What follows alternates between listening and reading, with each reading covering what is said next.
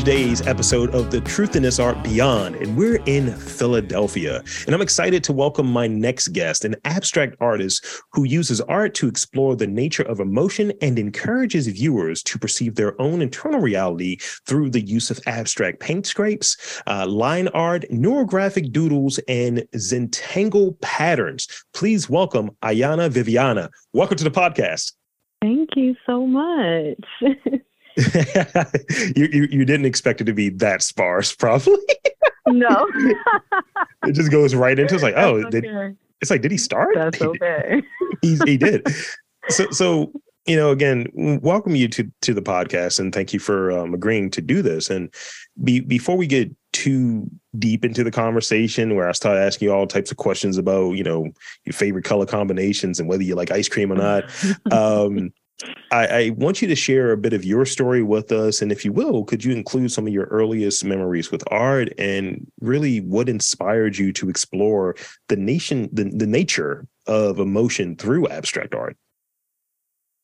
Yeah, absolutely. So, first, I want to say before I answer your question, Rob, thank you so much for having me. It really is an honor and a pleasure to be here um, and to be dialoguing with you. I, okay, so a little bit about me. I am a Latina. I'm so proud of like my cultural, my cultural um, background and my heritage, and it's a really um, important part of who I am. Um, some things that I think are important to know about me is like uh, a lot of my identities and um, who I am is um, how can I express it? It's it's based on or influenced by me becoming a teenage mother, and so that's a really big part of my story and who I am. Um, I am a mom and a wife and a bunch of other things, but beyond all of that, um, I'm just a creative being. And um, as far as my uh, earliest memories of art, I was eight years old. That's my like earliest memory of me creating something artistic. And I remember um, there was this really huge, maybe like I don't know, maybe like 16 inch uh, long, but maybe like 12 inches, like um, construction paper. Yeah. And I was in school and I had to write a story and I don't. My mom had kept it, but I think she threw it away at some point. I wish I still had it, but um, it was a story that I was writing, um, and writing has actually it, it was kind of like my first love, creatively and artistically. Um, but that was the first time that I remember ever like doodling and drawing, and I did the illustrations for this little story. And I know there was a fox in the story. I don't remember all the details. Um, but that's my first memory uh, as an artist, as a like doing something creative. Um, interestingly enough, as a kid, I didn't have a television. So I was growing up in North Philly, no TV. Books were like the only source of entertainment I had outside of my very religious, strict, like home and upbringing. Um, and it was it was an escape for me. So that's why words have always been like my love, my first love. uh, what was the second part of the question that you asked? So in in the inspiration to like explore like the nature of emotion through through art let's let's talk about that a little bit. Mm. yeah of course. So okay so that's a good one because um, like i mentioned uh, i've kind of always been um, express i've always been a very expressive person through words. And so writing at one point i remember wanting to write a book um, and so writing was always kind of like my refuge. And it was how I processed so much of the things that I experienced in my life. And more recently, and literally maybe since like this past summer, summer of 2022, I realized that I needed something else because exploring my own emotions and processing in the way that I had been doing yeah. seemed to be less effective. I don't know if it's a thing where you know, I've been doing this for so long. I, I, I have journals from like back when I was a little little girl, um, and still journal, you know, very frequently to process a lot. But I needed something else. I needed like something else that allowed me to be a little bit more creative.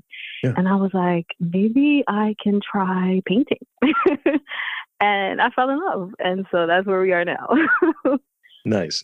I love that. Um, I like being able to to tap back into stuff that I did when I was younger, and just I, th- I think I think it's important, and this is a question that's going to come up later, but I think it's important to explore and put a pin in that because we're coming back to that later. Um, okay. But yeah, I um I I do that when it comes to some of my creative stuff, you know, I wanted to be a comic book uh, uh, artist um, and writer mm. and all of the things. There's a lot of work that goes into a comic right. book. And as a kid, I was like, I'm going to do all of it because this is something that I like. Right. And uh, as I've gotten older, I've moved into writing for a period, writing short stories. And, you know, everyone have some high school story that they were a rapper or what have you.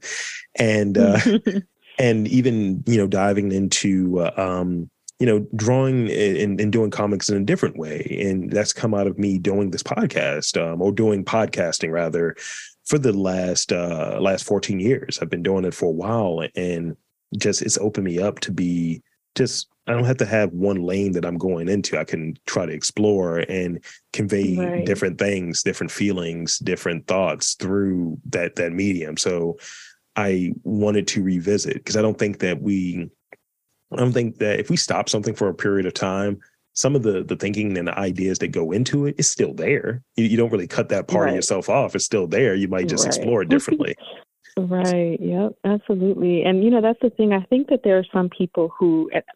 I, I can't generalize, but for mm-hmm. myself, I know that um, everything that I that I go through and everything that I process, I find some way to make it creative because that's I feel like that's just the core of who I am. Besides all of the other titles I have and all the other things that I do, like yeah. I'm just a creative person. I see the world creatively. I want to express myself creatively, and I'm constantly looking for creative ways that I can express something to help other people see things that might not be clear, if that makes sense. That's a big part of why I create, you know?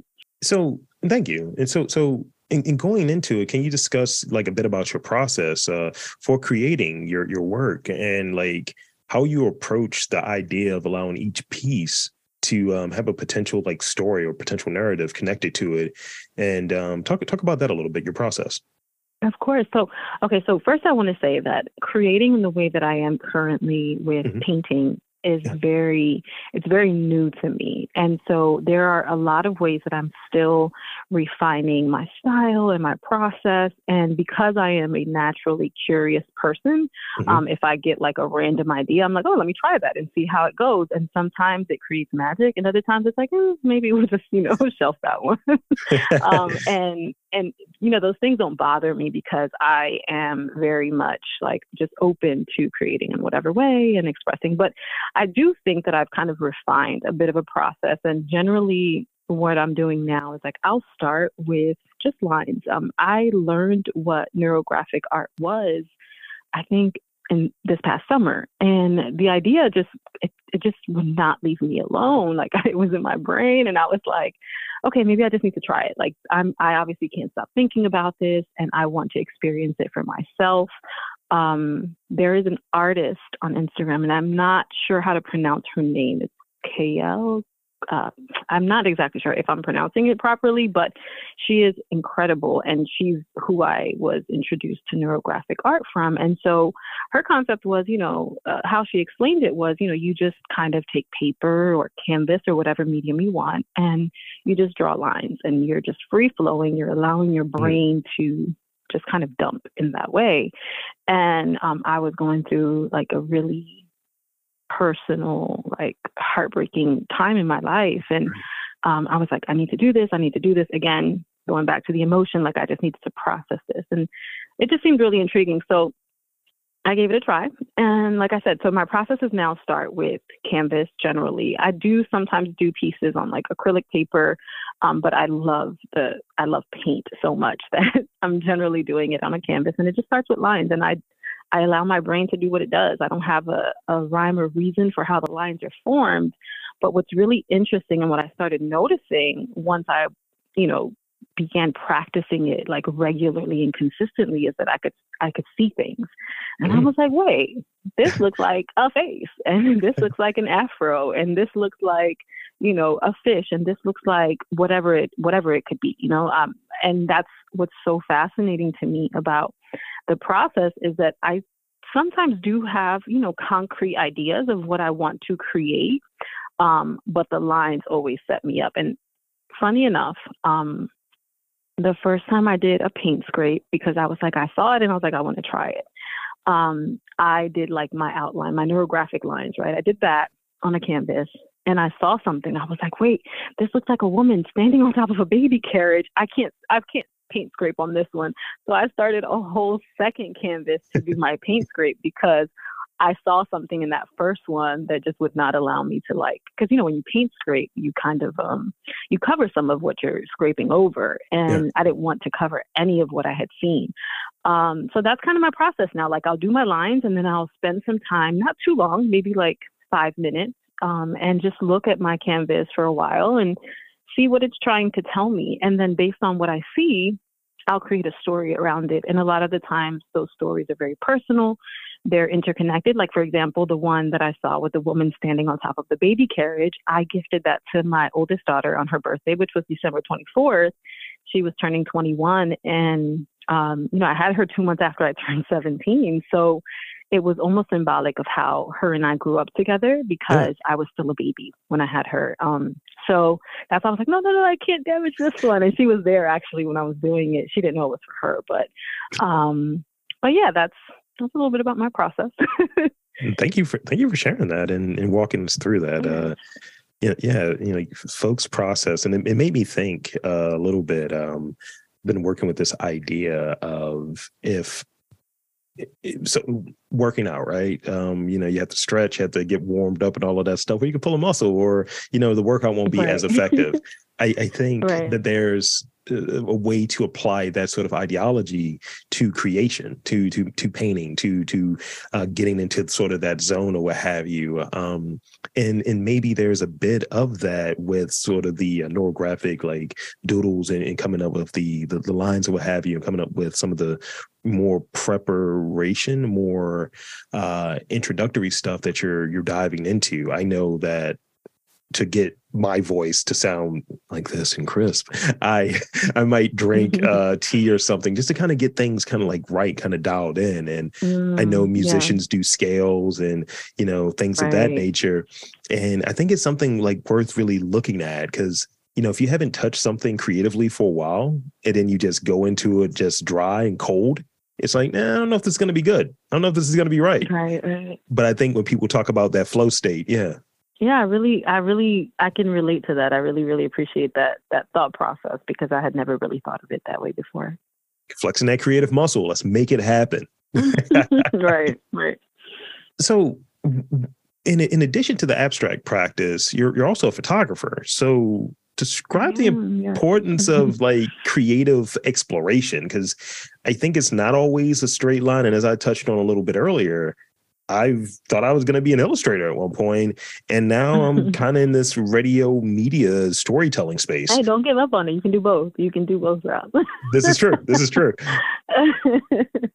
um, yeah. So I think okay. So in photography, um, I think okay. So a little backstory. I did this project in 2011, 2010 into 2011, and it was just called a photo a day with my iPhone. And back then it was what like iPhone 4, something like that.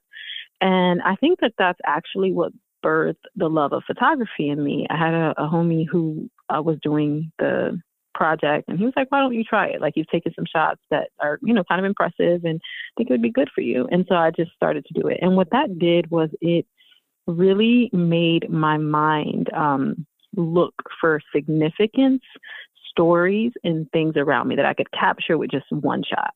And um, if anybody goes, goes on my Facebook page, they'll find them. Some of them, honestly, I'm not gonna lie, they're kind of cringy to look back now. It's 2012 iPhone 4. You know what I mean? Like it's it's a little cringy to look back now, but looking at it, that was the birth of me seeing the world in a different way. And I think that that has benefited me in so many ways because I now, even, you know, 11 years later, am still looking at the world differently because of that one year experience. And so for me, um, creativity is just, like I said before, it's just such an integral part of who I am and how I see the world. And so in photography specifically, I'm looking for, um, I used to hate like taking photos of people. I just, I was just interested in nature and um, architecture and, you know, like uh, just really um, images that would kind of provoke you to think a little deeper. Like you'd have to pause and look and be like, wait, what am I actually looking at?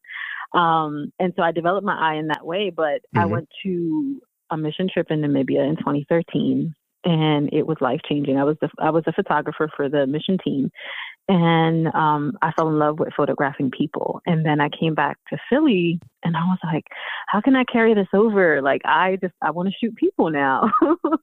and I started working on a project called Humans of Philly, and oh, wow. the idea behind that was to was inspired by Humans of New York. I'm not sure if you're familiar with Brandon and his work.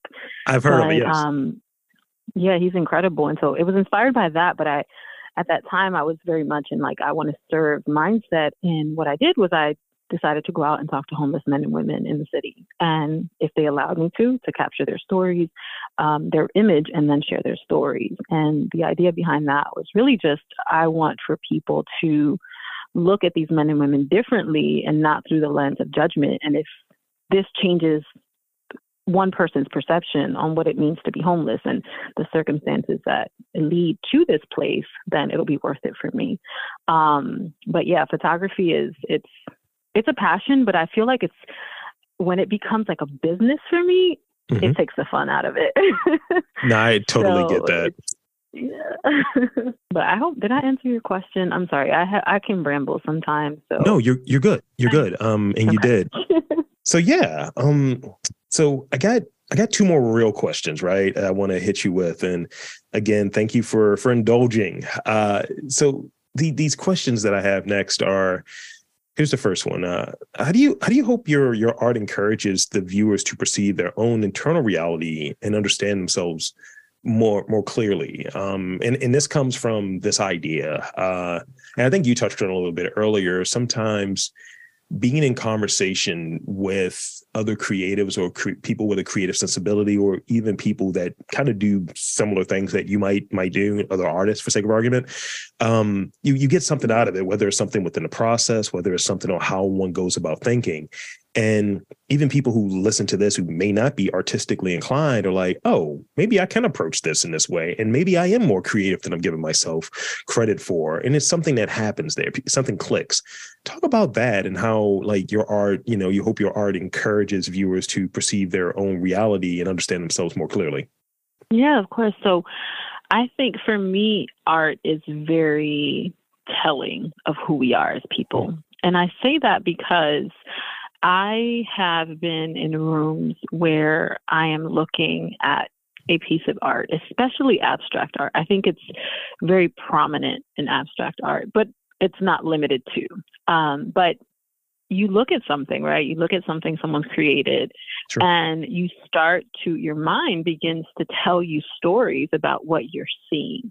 I think, and this is just my personal opinion, that that is one of the beautiful things about art is that it allows you to tap deeper into your own self. Because when you're looking at it everything that we do everything we see everything we say is our own personal perception I'm sure you've seen people who look at one thing and see two very different things, right? There's artists who are actually like very skilled at creating pieces like that. And so I think that when I'm creating art, that's kind of what I hope for because my mm. art is so abstract and there's no clear defined this is this or this is that. Although I do have some pieces that are clearly defined and you can see them, but they all start in that way. And, and the ones that are clearly defined is because I saw something and I told myself a story about what I was seeing and then painted it or you know furthered the the piece in a way that made that more visible to the viewer the person observing the piece but the pieces that I don't do that for that I don't make clear what they are I feel like are opportunities for the viewer to or the observer to um, to create their own narrative and in that way kind of tap deeper into themselves. And I say that because there's times where I'll be creating and like I'll hold up a piece and I see things in it. And I'll I'll ask like my kids, I'm like, hey, what do you guys see? And I'll be like, oh, I see an elephant. I'm like, what? Like where? Show me. um, or you know, they'll just find things that I don't see. Yeah. And so that's always very cool to me to like know that everyone who's perceiving my art is seeing it from their own perspective. And so what they see i can give it a story i can you know give it a narrative and it, it'll make sense with what you're seeing. But i mm-hmm. think I, I like the idea of encouraging the person observing to create their own narrative so that they can dig deeper into themselves and maybe even understand themselves better. And i think that's what art really helps us to do is to see ourselves more clearly and to understand ourselves more clearly whether we're creating or observing it doesn't matter. Um, i think that's one of the most beautiful functions of art for me. That's that's great. I I'm in agreement with you. Um, I think it it leads to discourse. I think at times um, discourse, conversation, and all of that stuff from a more abstract standpoint. And and I, and I think that you know at times people like I, I, look at media sometimes like in, in more of the like film sense right? Or even sometimes like mm-hmm. albums.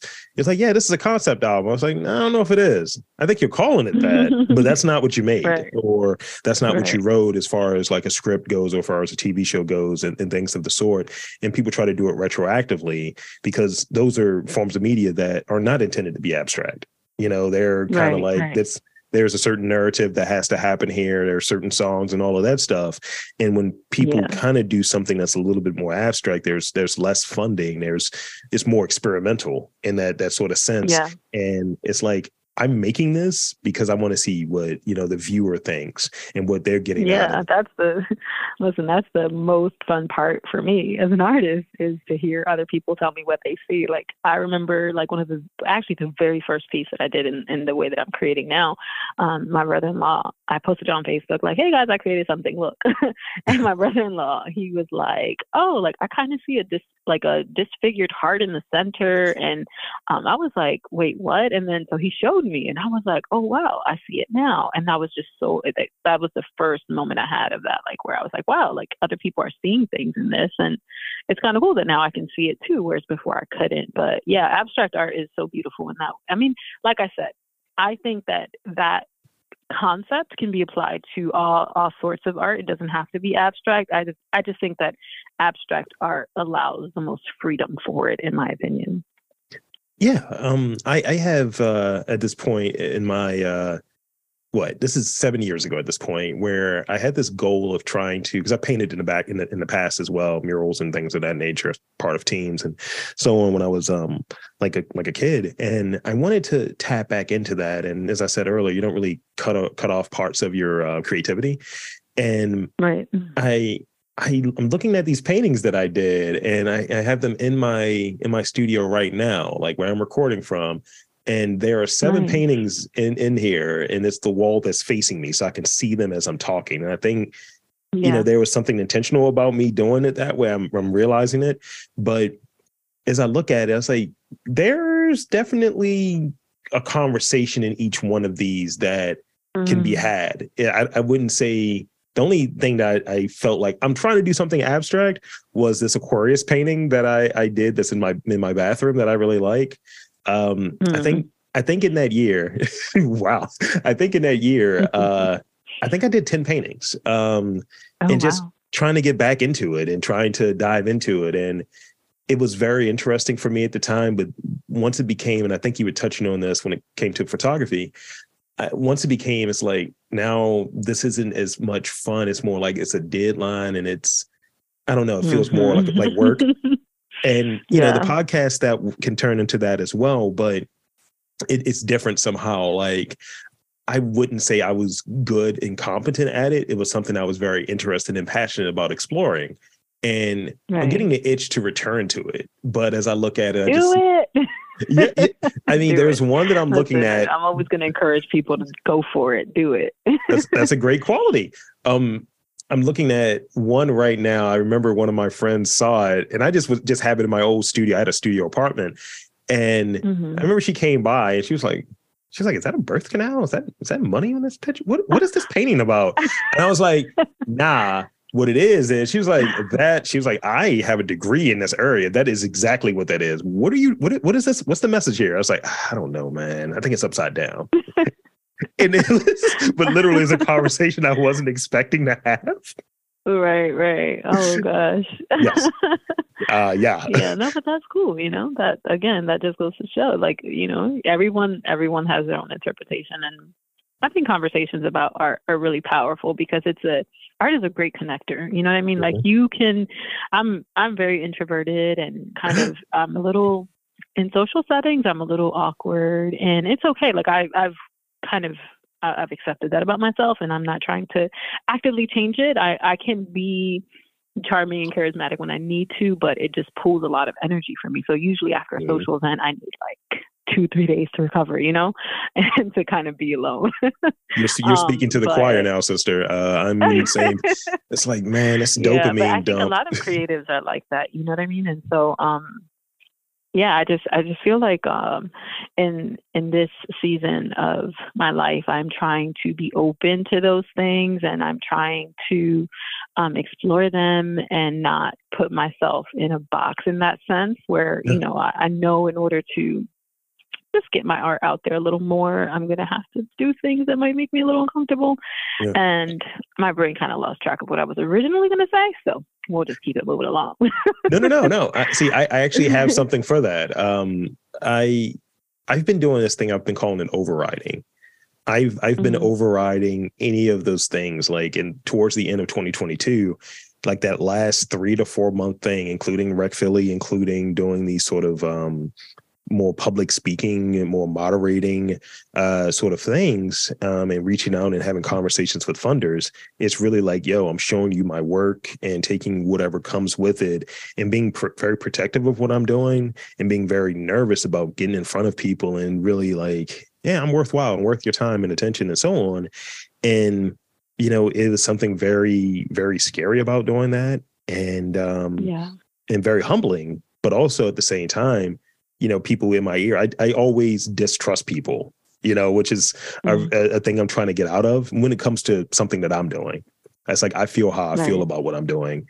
But uh when someone's telling me no you're great. You're, you're doing good work. We like what you're doing and so on it's like that's great to hear but also in the back of my head it's like i'm still trying to figure it out. I'm still chasing something. I'm still uh, curious about yeah, it. Yeah. Do you feel like you like you deal with like imposter syndrome sometimes in that sense a, a Is that little, kind of what it feels like? A little bit because, uh, and I had this conversation uh, recently with um, an arts journalist, and I was like, "Yeah, I'm not really mm-hmm. of the arts community," and he was like, uh, "You are," um, and he he just kept reminding me. He's like, "He's like, you are though," and I was like, "All right, then you're you're yeah. right, bro. You're right." And yeah, and I and I think people who see it, they'll they'll course correct you quickly, and it has to come. It's coming from a position of love, and to the overriding thing I am looking at like, what am I doing? What's my purpose here? So if it's getting on stage right. and doing something that's very uncomfortable because I'm shy and all of that stuff, it's just like I can fake this for probably 40 minutes. I know when that timer goes off. You know what I mean? Right. You know, internally, like, all right, I got to dip. It's time to go. so, but yeah, that's a good thing to know, like what your limit is. You know what I mean? Yeah.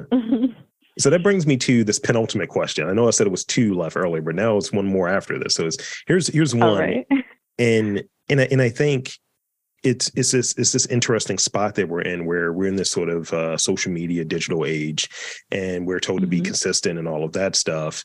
But I I I think I think there's a different conversation or a different way of looking at it when it comes to being consistent and creating content versus creating art. And we're creating art. We're not just creating content. It can be confused as that. Content can be a part of it, but we're, we're creating right. art.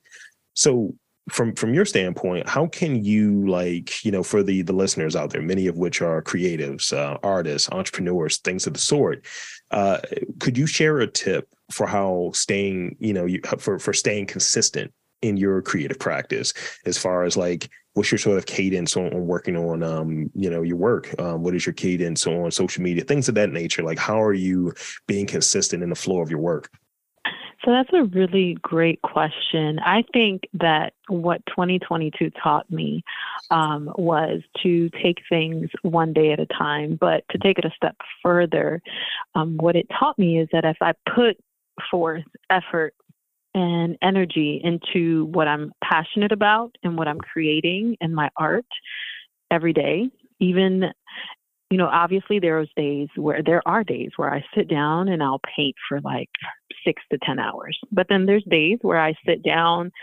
in front of the TV with my husband while I'm watching a show because I need to be able to balance that and spend time with him. But I have my like doodle pad in front of me and I'm still creating art, but I'm also just present with him. And so that might just be like an hour that I have, you know, my my pad out or I'm not really a big TV person, so I kind of I do tend to like limit myself on how much television I watch. But um but yeah, I think that for me the biggest tip is like one day at a time and do mm. something every single day that furthers whatever it is that you're looking to create. So if you're writing a novel, then you know maybe maybe one day you write three chapters, and maybe the next day you only write two sentences. But yes. the goal the goal is to get to that finish line, and so every step that you take towards that finish line is going to get you closer to your end goal. And um, because 2022 was a really emotionally like challenging year for me um, from be- literally from beginning to end. Um, the year was just filled with a lot, a lot, a lot, a lot. And um, I generally pick a word for the year, like a year, a word that I want to represent whatever that year is to me. So I've, words I've picked in the past are like, you know, um, trust or serve or courage, you know, just things that yeah. I know I need to grow in.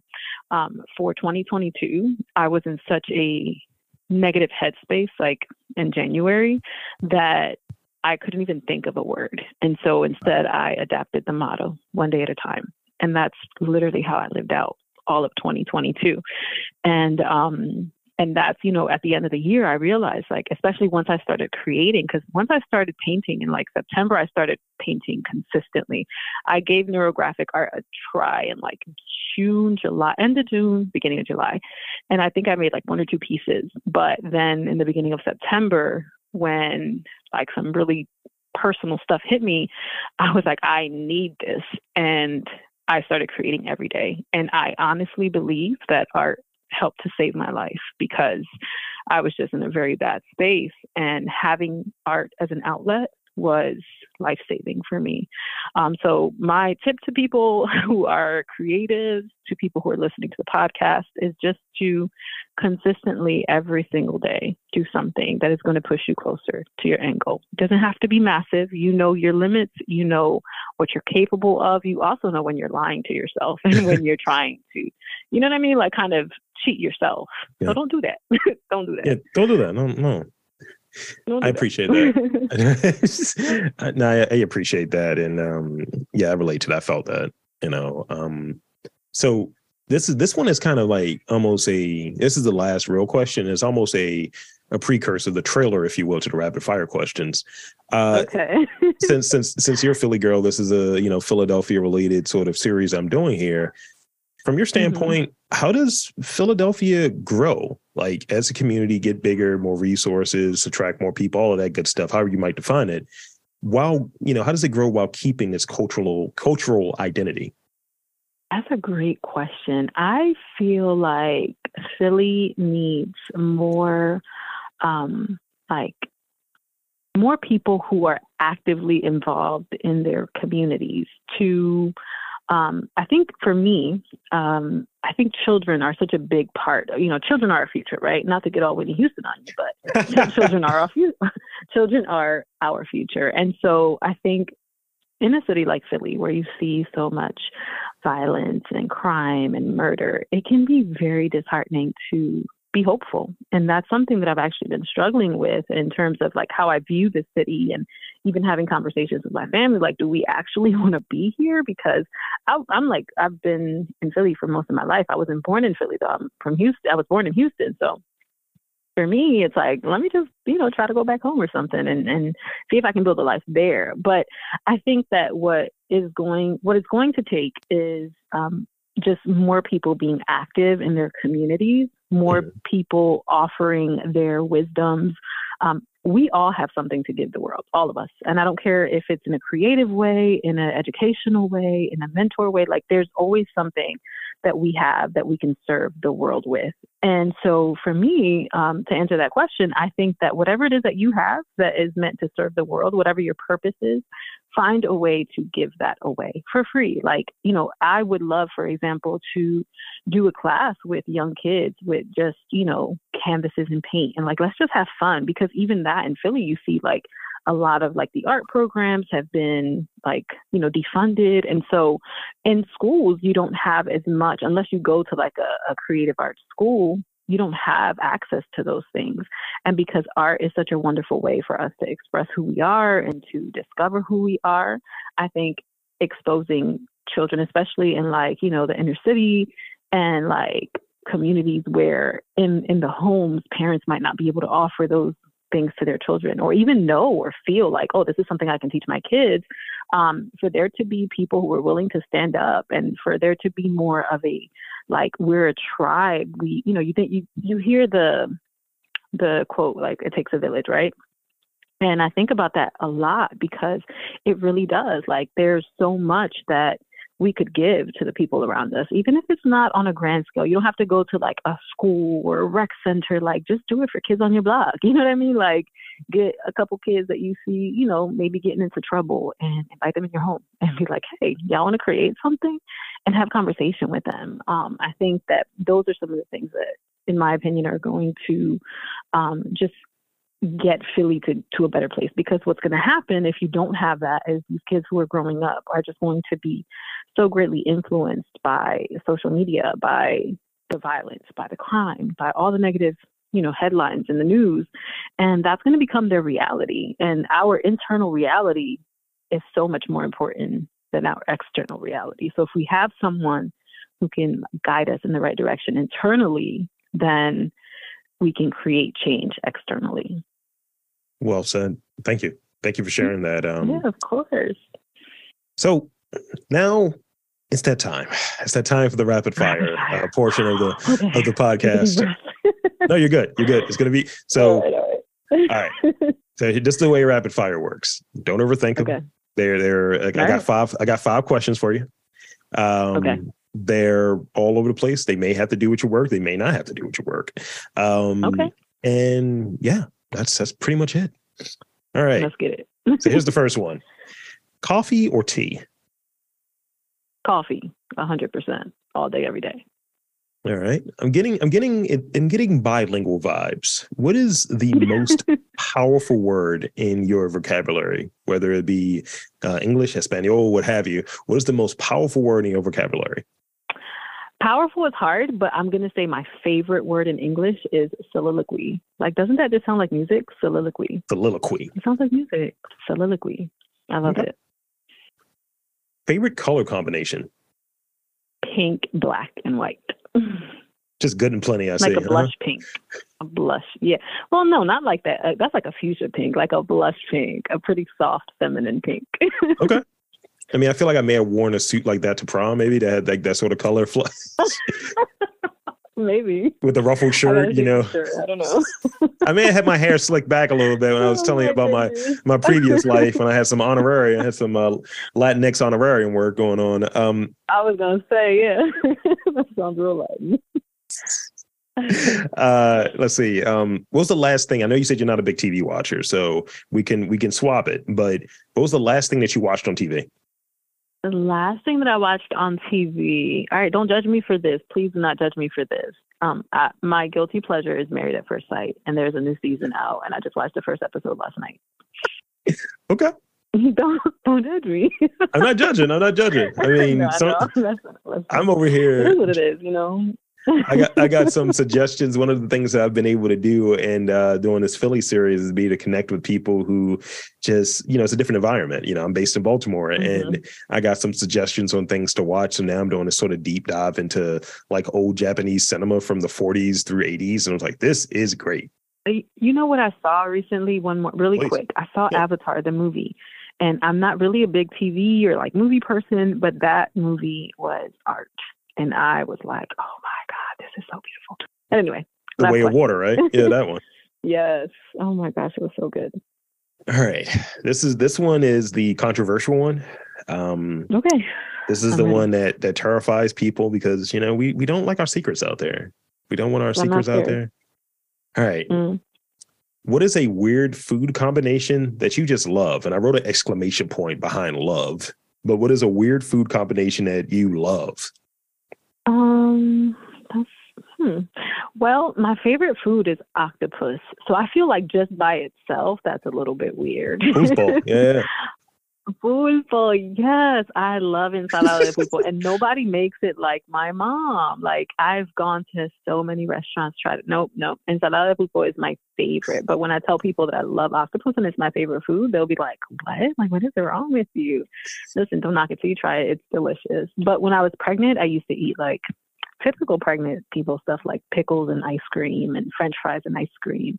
Mm, non-pregnant p- French fries and ice cream are good, but yeah, that wasn't bad. You're the one that teed it up. You did what you're the one that teed it up. So now you got a sixth one. What is your favorite flavor of ice cream? Um, it's a toss up between mint chocolate chip and cookies and cream. Okay. Okay. I, yeah. I, I have a I have a now almost 30 year rivalry with mint chocolate chip. So cookies and cream, sure. Absolutely. Rivalry? What what do you mean? it just it's an imposter. It's an imposter ice cream. When I was a kid, uh I was like, what is what is this nonsense? I was like, I was caught on the green. I was like, this is unique. This looks like a tuxedo I'm gonna wear in the future with my hair slicked back. Okay, but what about uh, the white one? Like the green is just food coloring, but like you can get mint chocolate chip without the food coloring. It's nah, delicious. It's, a, you imposter. ever had like the mint the peppermint swirl like milkshake from Chick-fil-A? No, I have not. I, am very, I'm very bland. I'm very bland in that regard. I have, I have sazon in other ah, areas, but I'm very, I'm very bland when it comes to my to food. I mean, I like vanilla yeah, milkshakes. Sounds like my husband. Yeah, that sounds just like my. but in terms of ice cream, though, it's butter pecan. Butter pecan is, is my jam. That's my mom's favorite. I do. I have a healthy appreciation for butter pecan. Yeah. I mean, I just got mm-hmm. pulled onto it because of, um, you know, uh, the Wu Tang Clan and you know the song "Ice Cream." Never heard it. they they have the line butter pecan Puerto Ricans. It's it's it's very good. It's a very good line. Uh, I uh, have heard that. so goodness, that's so funny. so with that, um, I want to thank you again for coming on to this podcast, and then the um, thank the, you for having me. Absolutely. And in the final moments here, I want to invite and encourage you to share with the folks where they can uh, check you out, check out your work, social media, website, all that good stuff. The floor is yours. Oh, thank you. Okay, so on Instagram, I'm Ayiana Viviana, and it's A Y I A N A V I V I A N A. Because um, most of the times people do not spell my name properly. But then um, on there, you can like click the link in my bio. There are links to like upcoming, you know, shows that I have going on, and um, my website where you can view and purchase work, um, like my artwork. And then if I mean, I know Facebook is a little like archaic, but um, on Facebook, I am Ayiana Porter and I am open and welcome any followers or conversations. I love meeting people. Um, I feel like meeting people online is a little easier than meeting people in person, but I'm open to both. So please follow me, check me out, connect with me, and um, you know, hopefully we can have some fun conversations. Well, there you have it, folks. I want to again thank Ayiana Viviana for coming onto the podcast and chopping it up with me. And I'm Rob Lee saying that there's art, culture, community, feelings in and around your city. You just got to look for them.